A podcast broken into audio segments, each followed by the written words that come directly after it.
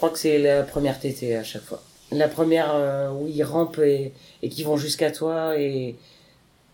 en fait, il sort de toi, mais il revient. J'ai dû pleurer aussi. Épisode 1 L'envie d'allaiter.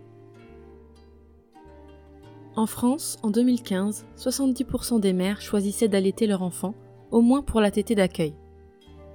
Il semble donc qu'aujourd'hui, le biberon ne soit plus le premier choix d'alimentation. On assiste à un retour aux sources de la part des familles, notamment des mères, qui souhaitent de plus en plus avoir le contrôle sur leur maternité. Les femmes veulent accoucher seules, sans péridurale voire même à la maison, et nourrir leurs enfants elles-mêmes. Au-delà de cette envie de se réapproprier leur corps et leur famille, qu'est-ce qui pousse les femmes à choisir le sein dans une société où le biberon semble être la norme? De manière générale, et pendant des siècles, la tétée à la demande a été pratiquée sans que personne ne trouve à y redire. Voilà ce que nous dit Caroline Guillot dans son livre Manuel très illustré d'allaitement. En effet, si on remonte un peu dans le temps, on se rend compte que le choix biberon sein est une question récente. Bien que des ustensiles utilisés comme biberon existeraient depuis la Grèce antique, sous la forme de cornes par exemple, la norme était à l'allaitement. On pouvait allaiter soi-même ou bien recourir à une nourrice, ce qui permettait à la mère de travailler. Il fallait cependant avoir assez d'argent pour payer cette nourrice. Les paysans emmenaient alors leurs enfants dans les champs pour pouvoir les nourrir. Bien que les techniques de fabrication de biberons ne cessèrent de s'améliorer, avant l'invention de la stérilisation, il était très dangereux de donner du lait autrement qu'au sein, car des maladies comme le tétanos, le typhus ou la diphtérie pouvaient être transmises par le lait. Certains chercheurs du 19e siècle qualifiaient même le biberon d'engin de mort et se battaient contre son utilisation croissante. Une fois la stérilisation découverte et le lait en poudre commercialisé à grande échelle, le biberon devient un outil de libération de la femme une partie des féministes considérait l'allaitement comme aliénant. Le biberon permet aux femmes de travailler plus facilement car plus besoin de trouver une nourrice allaitante. La mère n'est plus enchaînée à la maison et peut se détacher du rôle de femme au foyer qui avait été renforcé sous Pétain et son travail famille-patrie. Aujourd'hui, le sein reviendra à la mode. Quand j'ai commencé l'écriture de cet épisode, j'ai tapé dans Google l'envie d'allaiter. J'ai été très surprise de voir que 7 résultats sur les 10 de la première page évoquait l'envie de ne pas allaiter, ou l'envie d'arrêter d'allaiter. Je ne pensais pas qu'il pouvait exister une pression de l'allaitement de nos jours, ayant moi-même vécu la pression du biberon. En revanche, il me semble que cette pression soit tout de même contrebalancée par la pression du biberon et des lobbies qui se cachent derrière lui. Les personnes qui ont eu leurs enfants dans les années 70-80 ont connu les publicités pour le lait infantile dans les maternités, ce qui est formellement interdit depuis 1994 car c'est évidemment à cause de cette propagande pour le lait artificiel que l'on qualifie cette génération de génération biberon. Mais c'est euh, l'ancienne génération, euh, eux, euh, ça a été la génération biberon. C'était la, c'était la grosse pub de, des laits infantiles et du coup, voilà, ils se disaient que c'était vachement mieux. Tout le monde est dans la tête. Je pense que c'est vachement resté. Pour lutter contre l'influence des industriels sur l'allaitement, la loi de 94 a aussi interdit l'utilisation des termes humanisés ou maternisés sur les étiquettes des préparations pour nourrissons. Vous avez peut-être remarqué qu'on ne voit jamais de nourrissons sur les boîtes de lait en poudre. C'est parce que cela est aussi interdit par cette loi. Les publicités dans les revues destinées au grand public sont aussi prohibées et les revues scientifiques doivent s'en tenir aux faits. Impossible aussi pour les industriels de distribuer des boîtes de lait en poudre gratuites dans les maternités, PMI et cabinets médicaux. Pourtant, même après la loi, il était très rare à l'époque en France que des mamans choisissent d'allaiter. Le biberon était considéré comme plus facile, libérateur pour la femme qui travaille, et était entouré de beaucoup d'idées reçues qui persistent encore de nos jours, comme le fait par exemple que le biberon permettrait au bébé de mieux dormir. L'allaitement au biberon allait aussi avec une vision de l'éducation qui est peu à peu en train de changer maintenant. Il y a 30-40 ans, l'obsession des parents était de ne pas faire de leur bébé un enfant capricieux et tyrannique un enfant roi.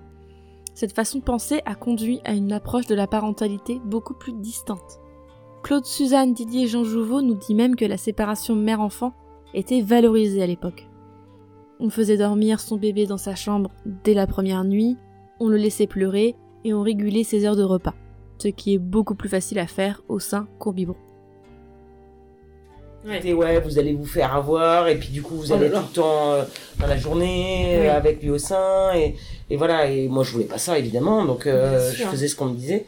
Donc je pense que ouais c'est un peu ça qui m'a et puis en plus on te fait comprendre que il faut pas que tu aies envie de ça. Ouais que genre que t'aies envie que ton enfant soit accroché à toi et tout non c'est horrible ouais c'est ça d'être asservi ouais c'est ça après vous allez être trop fusionnel ça va être une horreur après et alors que bon Dieu, il était en toi pendant longtemps. Euh, et après, il est dans un euh, monde. Euh, ça a le droit d'être progressif, quoi. Donc voilà, on n'est pas obligé de faire ça pendant 10 ans, mais voilà, s'il peut y avoir 5-6 mois, un peu comme ça, comme tu le sens, ouais, c'est ça que j'aurais eu besoin d'entendre pour mon premier.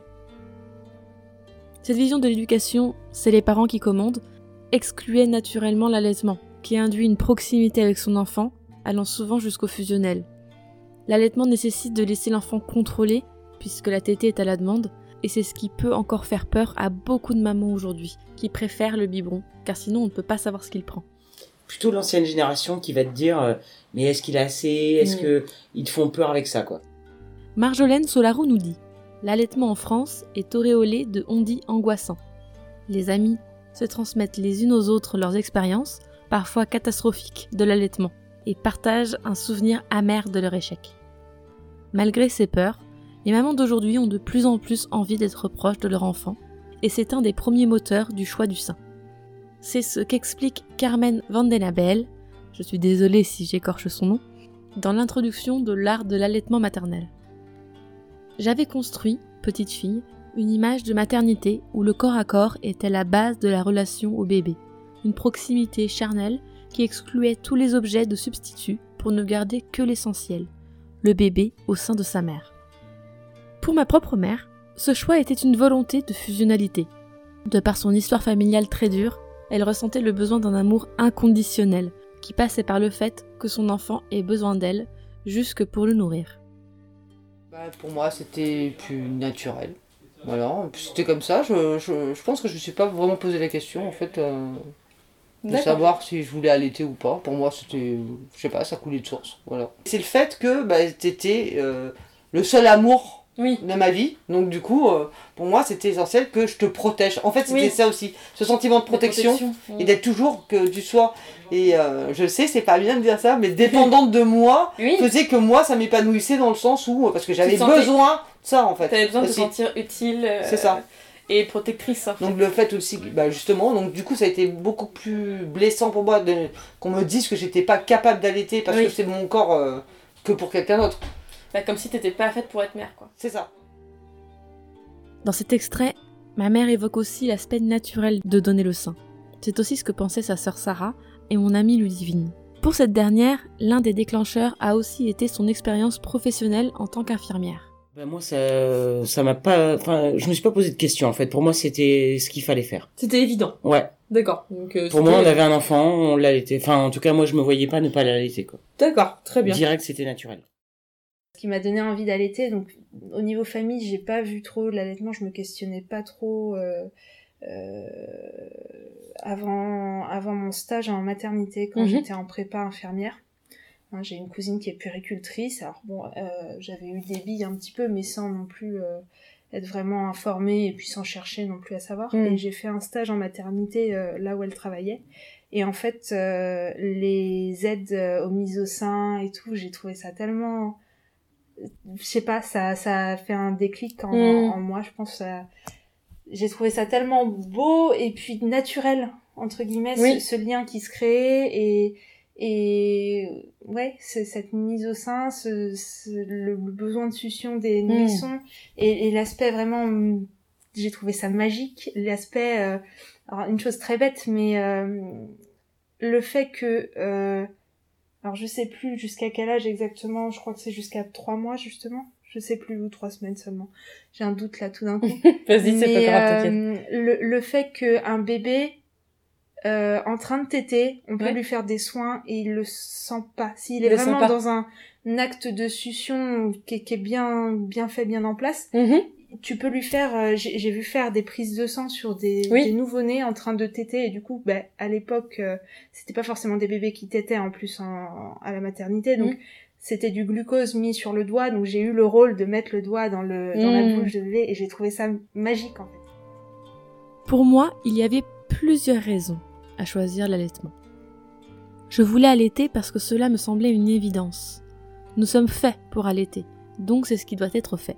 Bien sûr, cet appel à la nature n'est en rien un argument universel, mais c'était ma motivation. Pour moi, cela faisait partie du rôle d'une mère d'au moins essayer de donner le sein. Tout comme ma mère, j'avais aussi ce besoin de fusionner avec mon enfant, de ressentir l'amour jusque dans mon corps. Enfin, ma dernière motivation, c'était le don de lait au lactarium.